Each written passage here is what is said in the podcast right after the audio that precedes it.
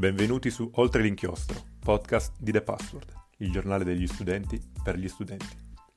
Le sfide e le difficoltà che gli universitari incontrano ogni giorno non sono di certo poche, lo sappiamo bene. Abbiamo deciso di metterci la voce, trattando qua i più svariati aspetti della vita universitaria e molto altro. The Password, oltre l'inchiostro. Benvenuti su Oltre l'inchiostro, il podcast di The Password. Io sono Matteo, qui con me c'è Francesco. Ciao a tutti. E oggi siamo qui per parlarvi di Qatar 2022, i mondiali di calcio. Per parlare di questi mondiali io comincerei dalla fine, cioè dalla finale, perché è stata sicuramente la partita più bella di questi mondiali, probabilmente la finale più bella della storia eh, dei mondiali.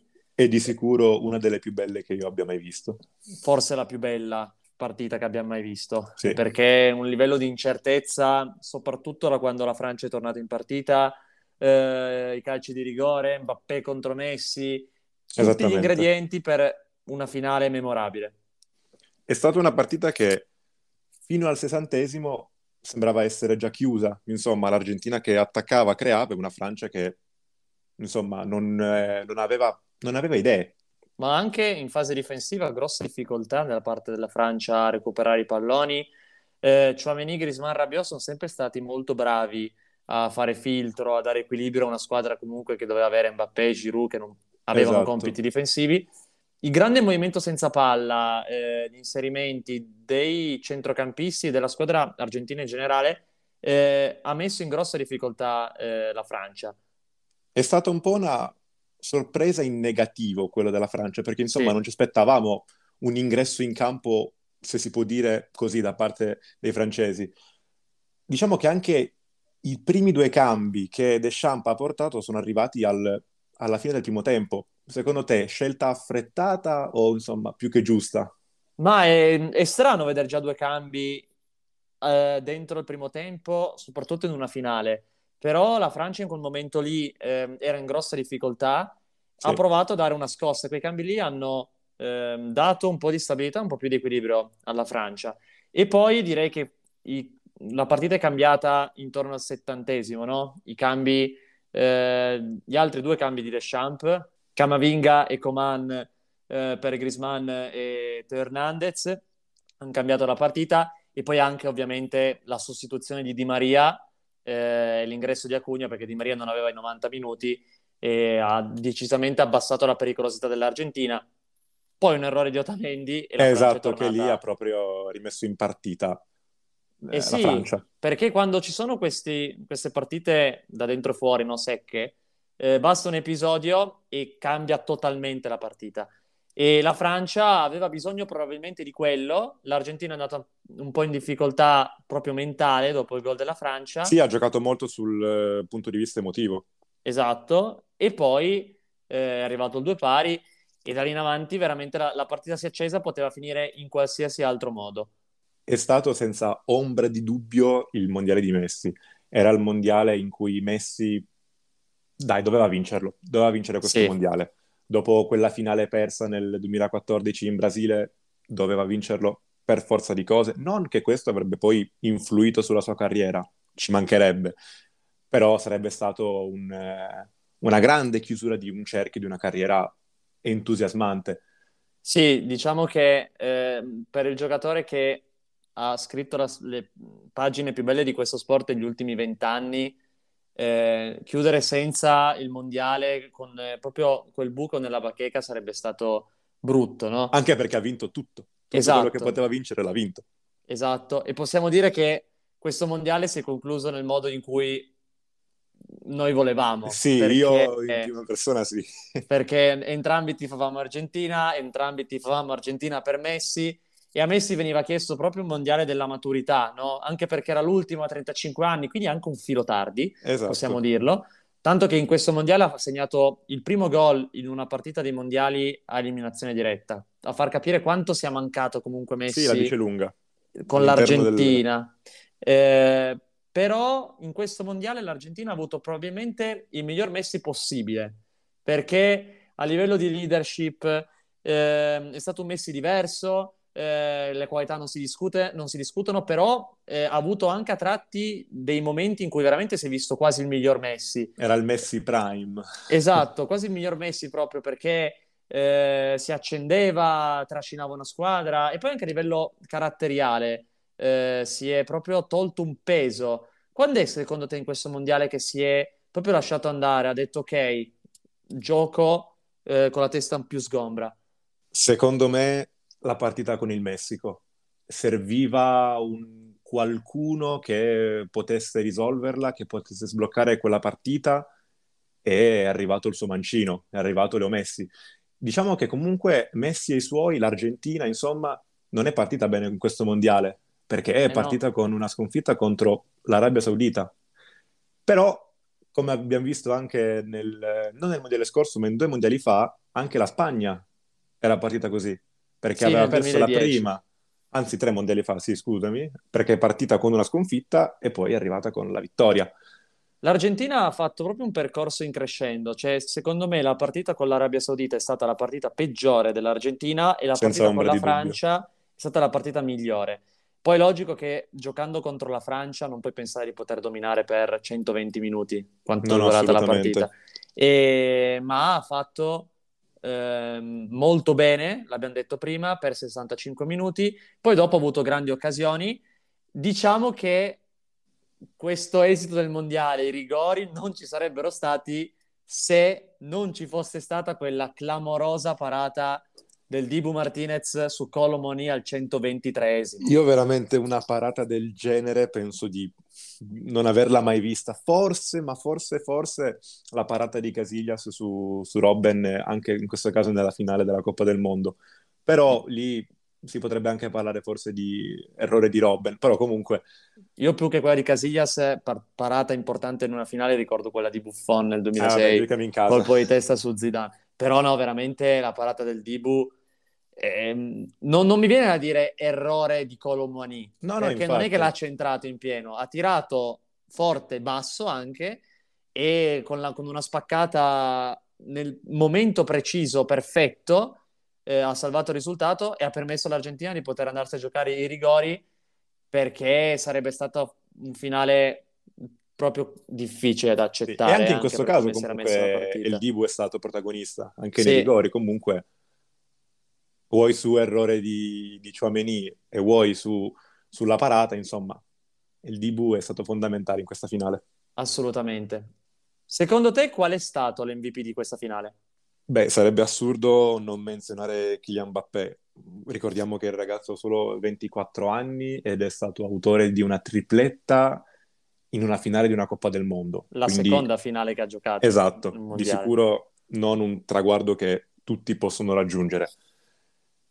Diciamo è stato che... decisivo in tutto, cioè per quanto poteva essere decisivo lo è stato, ha segnato prima il rigore nei 90 minuti, e il secondo rigore nei 120, il gol su azione nei primi 90 e il rigore comunque durante la lotteria, quindi insomma quello che poteva fare l'ha fatto. Ha trascinato la Francia, diciamo che la Francia si è accesa sicuramente di squadra quando... Certo. ha fatto il primo gol Mbappé su rigore come hai detto tu, però poi Mbappé che ha preso proprio eh, la Francia sulle spalle e ha provato a portarla a vincere i mondiali. Eh, il mondo è suo, diciamo che sì. si è proprio visto probabilmente un passaggio di testimone. Nella è partita. il presente e il futuro del calcio. Esatto, probabilmente avrà il monopolio del calcio, quindi sono assolutamente d'accordo con te. Ti dico che però anche, secondo me, eh, ovviamente stiamo escludendo Martinez eh, certo. perché ha fatto una grande parata. Facendo il giochino di escludere per me Messi e Mbappé, io ti direi eh, Di Maria perché i 65 minuti che ha fatto il Fideo prima del cambio sono stati di una qualità clamorosa. Lui, l'uomo delle finali, aveva segnato anche nella finalissima con l'Italia, Vero. nella finale di Coppa America, per cui tolto Messi e Mbappé, ti direi Di Maria.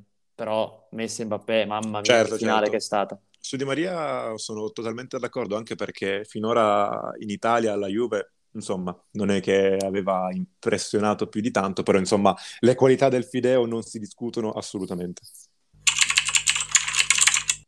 Allora, Matteo, se sei d'accordo con me, io adesso farei una breve classifica riguardo alle squadre, ai giocatori, insomma, tutto ciò che ha avuto a che fare con, eh, con questo mondiale.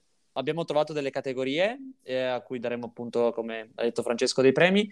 Eh, potete giocare, tra virgolette, anche voi che ci state ascoltando, quindi pensate eh, quali potrebbero essere i giocatori più adatti in base alle, alle, categorie. E diteci la vostra. Allora, io partirei subito col botto, ovvero con eh, qual è stato secondo te il miglior giocatore? Ma miglior giocatore direi che è stato premiato ed è giusto che eh, sia stato lui, cioè Lionel Messi, Lo, l'abbiamo detto prima, il miglior Messi possibile per l'Argentina, leader, tecnico, oltre che carismatico, sette gol in un mondiale, ha segnato negli ottavi, nei quarti, in semifinale, doppietta in finale, cioè quando proprio sono le partite da dentro fuori e serve il colpo del campione.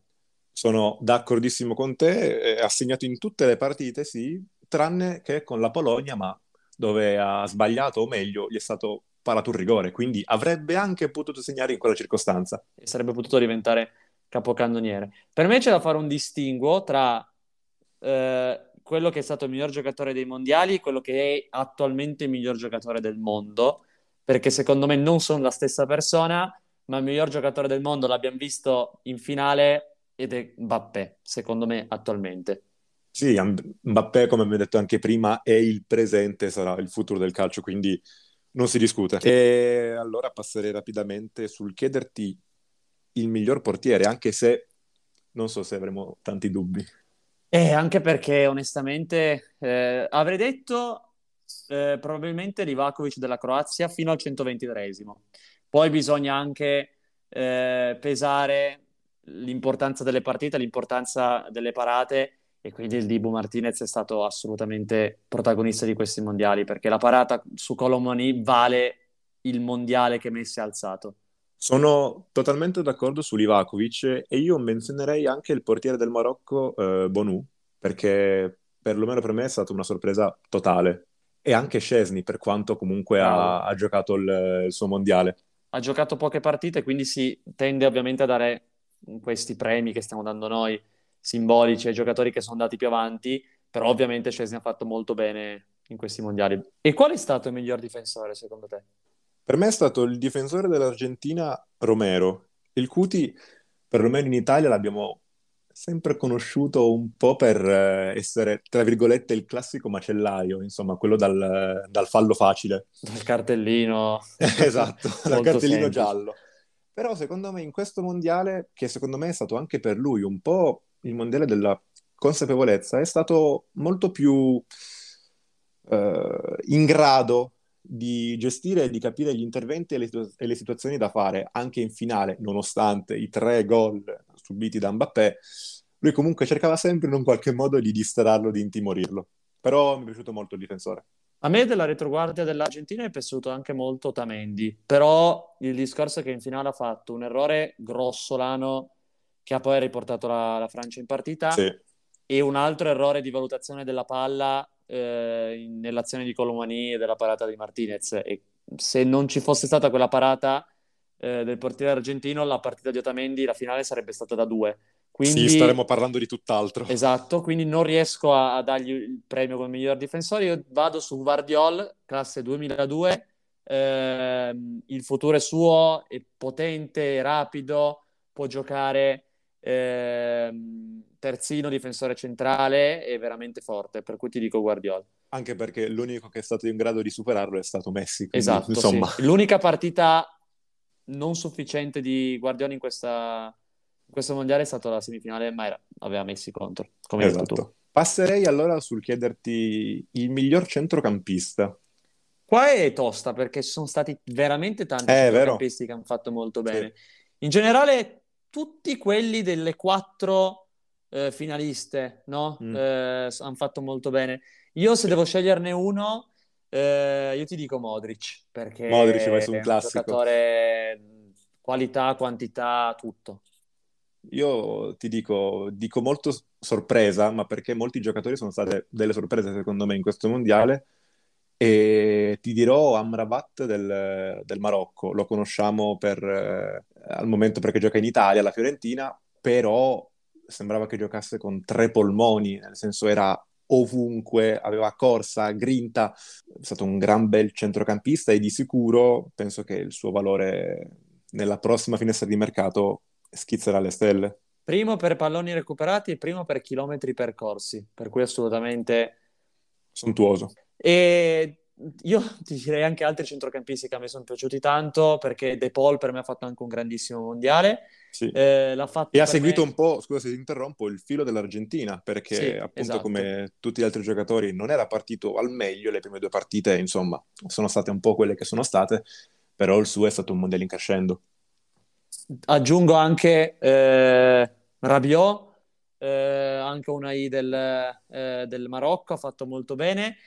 E ti devo dire che secondo me è arrivato ai quarti di finale, quindi non è giusto dargli il premio come miglior centrocampista. Okay. Però in questo mondiale abbiamo visto il centrocampista che sarà il migliore al mondo negli anni a venire, che è Jude Bellingham. 2003 centrocampista totale, può giocare in qualsiasi ruolo del centrocampo e ha fatto finché l'Inghilterra è stata in, nella competizione un gran mondiale. Un tuttocampista assoluto. Salirei di posizione e andrei sul miglior attaccante, sulla punta di riferimento. Allora, eh, abbiamo dato a Messi il miglior giocatore, quindi qua darei, direi Mbappé. Proviamo a fare un gioco però, togliamo Messi e Mbappé. Togliamo Messi e Mbappé, ok. Rendiamolo un po' più complicato. Esatto. Io ti dico Julian Alvarez perché ha tolto il posto a Lautaro, era nelle retrovie, no? nella gerarchia di scaloni, eh, ha finito titolare da protagonista, ha segnato 4 gol, è stato un'ottima spalla per Messi, per cui ti dico che secondo me il miglior attaccante di questo mondiale è stato Julian Alvarez, tolto ovviamente i due mostri sacri. E io sono d'accordo con te su Julian Alvarez, però aggiungerei un giocatore che, vabbè, io sono un po' di parte, lo ammetto, è anche uscito troppo presto dal mondiale, però a me è piaciuto anche tanto Richarlison, che onestamente non so quanti si aspettassero una punta così, direi di livello, forse esagerato, però comunque tre gol li ha fatti, di cui un gol per me spettacolare. Sì, hai ragione, io non me l'aspettavo onestamente, un mondiale del genere di Richarlison.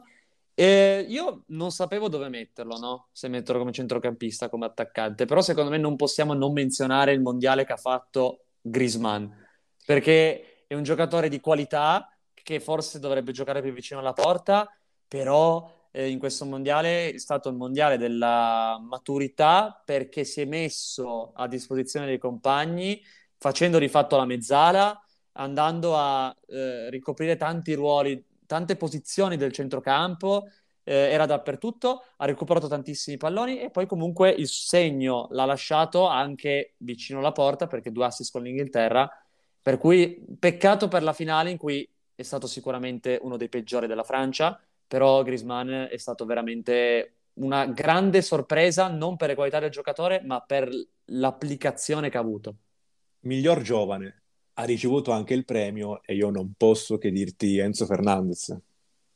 Sì, assolutamente, sono d'accordo. Eh, ha sempre dettato i tempi del centrocampo dell'Argentina, eh, ha tolto il posto a Paredes, per cui completamente d'accordo. E il gol contro il Messico è stato per me pura magia, pura poesia. Invece chi ti ha sorpreso come giocatore che non pensavi? Ci sono state tante sorprese eh, in questo mondiale. Sì, assolutamente. E io menzionerei nuovamente una I, perché se magari Amrabat, Guardiol già li conoscevamo, una I io personalmente non l'avevo neanche mai sentito, ma mi ha stupito in una maniera allucinante, è stato un giocatore assurdo e non saprei tanto se considerarla come sorpresa, anzi in realtà non ne sono troppo convinto, però secondo me non è mai stato troppo preso in considerazione durante i mondiali perché ha sempre avuto dei mostri sacri davanti come Messi, Ronaldo, adesso Mbappé, ma per me una menzione d'onore è doverosa anche per, eh, per Ivan Perisic. Io sono d'accordo soprattutto su una I. Eh, mezzala dell'Angers, non penso che la prossima stagione la giochi ancora in Francia. Eh, non credo. E, e poi eh, mi ha stupito nella fase gironi, perché poi non è riuscito a confermarsi negli ottavi e nei quarti, nell'Olanda Gakpo, che può fare tanti ruoli davanti, eh, tanta corsa, tanta qualità. Eh, vedremo dove andrà. Si parla già di Manchester United, vedremo, però eh, non rimarrà neanche lui, penso, al PSV Eindhoven. Guarda, sempre rimanendo in casa Croazia, butta in mezzo alla mischia anche Orsic, che l'abbiamo visto alla fine col gol soltanto nella finalina del terzo e quarto posto. Però è un giocatore che io non mi spiego come faccio a giocare ancora la Dinamo Zagabria. E anche lui, secondo me, non passerà ancora la prossima stagione lì. Passiamo adesso ai commissari tecnici. Chi è stato il migliore secondo te? Allora, la sua squadra ha vinto, quindi è giusto prenderlo in considerazione. Scaloni, per me, un posto nella classifica dei migliori CT, lo ricopre. Aggiungerei anche Luis Van Gaal.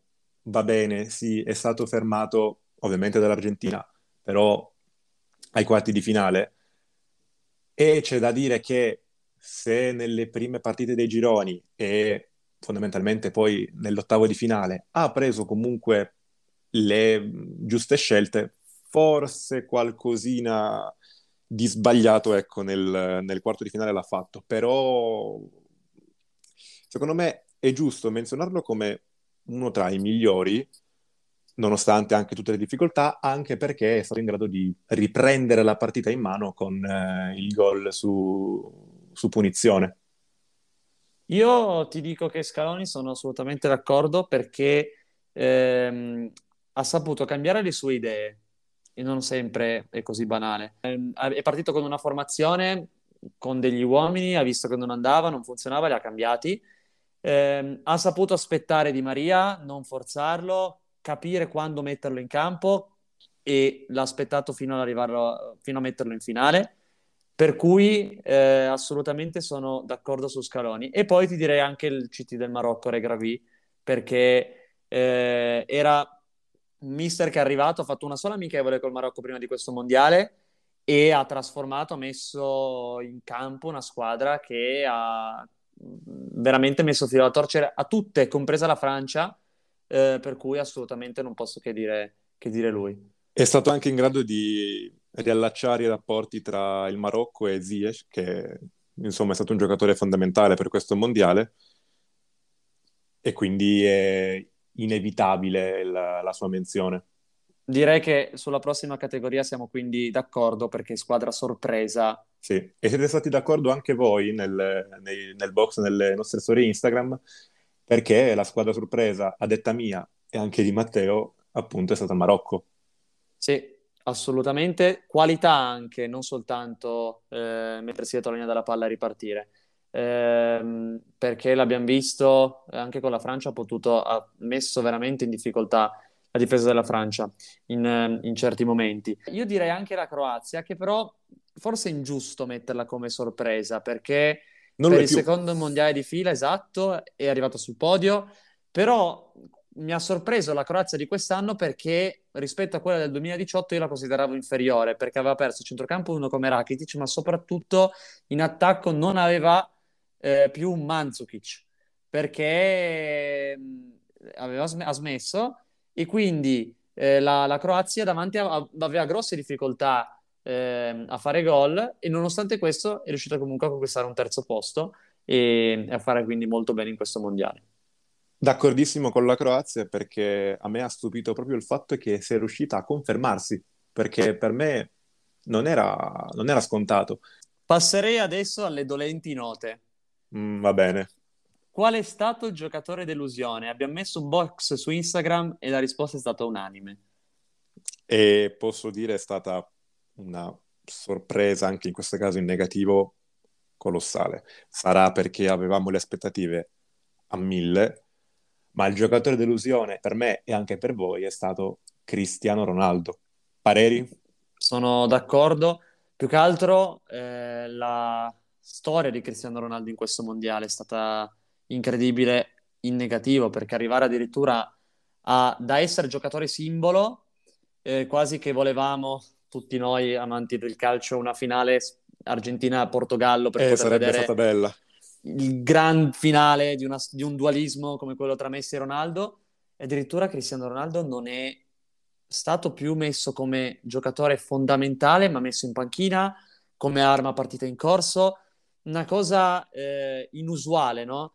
Eh, da un lato ci sta anche il fatto che eh, di solito dicembre, novembre non è proprio il momento di maggior forma di Ronaldo mm, durante le, le sue stagioni, però gli anni sono passati, eh, ci vuole rispetto, ma probabilmente il tempo di Cristiano Ronaldo è passato perché un giocatore in difficoltà che non è riuscito mai a fare la differenza col suo, col suo Portogallo eliminato dal, dal Marocco. Sempre nel Portogallo io poi direi che un'altra delusione è stato anche Cancelo, perché anche lui è stato proprio preso dall'11 titolare messo in panchina e mm, quando stiamo parlando di un giocatore che secondo me è il miglior terzino al mondo, ma con il Portogallo in questo mondiale è stato messo in grosse difficoltà. Però in questo caso, secondo me, è stata anche, tra virgolette, colpa del CT Santos, perché comunque va bene, cioè va bene, non va bene, però possiamo capire, togliere Ronaldo dall'11 titolare, dato il suo periodo di forma, dato l'età, ma togliere Cancelo, specie nella partita contro il Marocco, per me è stata una scelta che non ho compreso in pieno. E secondo te, anche a causa di queste scelte, il Portogallo è stata la squadra delusione di, questa, di questo mondiale? Così facciamo anche l'ultima categoria. Allora, sicuramente, ma non la più grande delusione di questo mondiale. Non posso che non citarti il Belgio. Non ha passato neanche i gironi e mi ha veramente deluso perché nelle tre partite disputate non aveva, è scesa in campo senza idee, proprio è stata una squadra spenta e le poche azioni che è riuscita a creare Lukaku, che secondo me rientra tra un altro giocatore che è stato una enorme delusione di questo mondiale, le ha sprecate tutte. È un Belgio che probabilmente è arrivato nella parabola discendente, no? Ha avuto un picco forse intorno al 2016-2018 sì. e già nell'Europeo scorso si vedevano dei segni di cedimento e questo mondiale ha dato la prova come ci vorrà del tempo, i giovani si devono aggregare con la squadra e c'è bisogno di un cambiamento eh, generazionale nel Belgio per poterlo rivedere a certi, a certi livelli. È stato un mondiale strano, eh, perché sì. eh, tante squadre forti sono cadute prima del momento in cui ci si potesse aspettare, no? Io ti dico che come delusione più grande di questo mondiale per me c'è il Brasile, perché eh... Eh, è arrivato ai quarti, perché è uscito con la Croazia, che abbiamo detto non è una sorpresa. È arrivato, però... scusami, solo ai quarti. Eh, esatto, perché il Brasile era la, squadra più, era la squadra più forte. Di solito il Brasile è una squadra con grande talento davanti, dietro facciamo un po' più di fatica, invece eh, la vedevo proprio come una squadra equilibrata.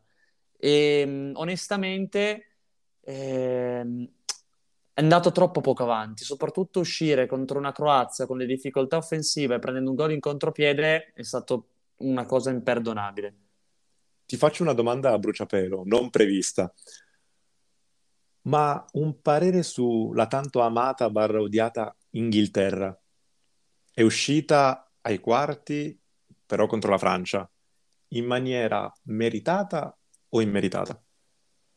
Ma per io, fossi un tifoso inglese, sarei abbastanza fiducioso per il futuro, perché l'Inghilterra è uscita sì con la eh, Francia ai quarti di finale, ma mh, avrebbe meritato forse più della Francia al passaggio del turno. Ci sono una serie di eh, giocatori importanti, ancora giovani, eh, che possono crescere e saranno la colonna eh, importante di, de, delle prossime edizioni in cui parteciperà l'Inghilterra. Eh, per cui onestamente sarei molto fiducioso. Eh, un po' dipende anche dalle scelte però del CT Southgate che in questo mondiale non è che mi ha fatto proprio impazzire eh, però è stato confermato. decisione. Può starci, sicuramente all'europeo eh, mi aspetto una, un'Inghilterra che possa andare a provare a vincere proprio eh, l'intera manifestazione, per cui non la metterei come, come delusione di questo mondiale. È una delusione molto più grande ovviamente di una banalità la Germania che è uscita per la seconda volta la seconda volta, ai gironi. eh, nonostante avesse fatto in realtà una partita col Giappone inizialmente molto buona secondo me hanno peccato di leziosità e poi quella leziosità l'hanno pagata carissima perché poi sono usciti proprio per mano del Giappone eh, e quindi manca un po' quello spirito della Germania che contano poco che i giocatori hanno, ma comunque arrivano sempre a giocarsi degli obiettivi importanti. E si è persa un po', eh, però veramente la Germania per questo è una delle squadre delusioni di questo mondiale. Chi secondo me però non è stata una delusione, con questo chiudiamo, nella Germania è Musiala. Questo giovane che avrà un futuro brillante. È uno su cui fondare la esatto. nazionale esatto. del futuro. Bene, amici e amici, siamo giunti al termine di questo podcast. Io personalmente mi sono molto divertito nel raccontare questo mondiale in Qatar, spero come anche Matteo. Assolutamente sì.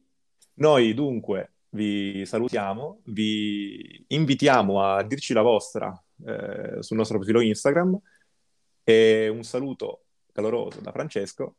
E da Matteo, buon anno anche. Buon anno, buon anno, buon anno. episodio di Oltre l'inchiostro del 2022, buon 2023. Chiudiamo in bellezza, dai.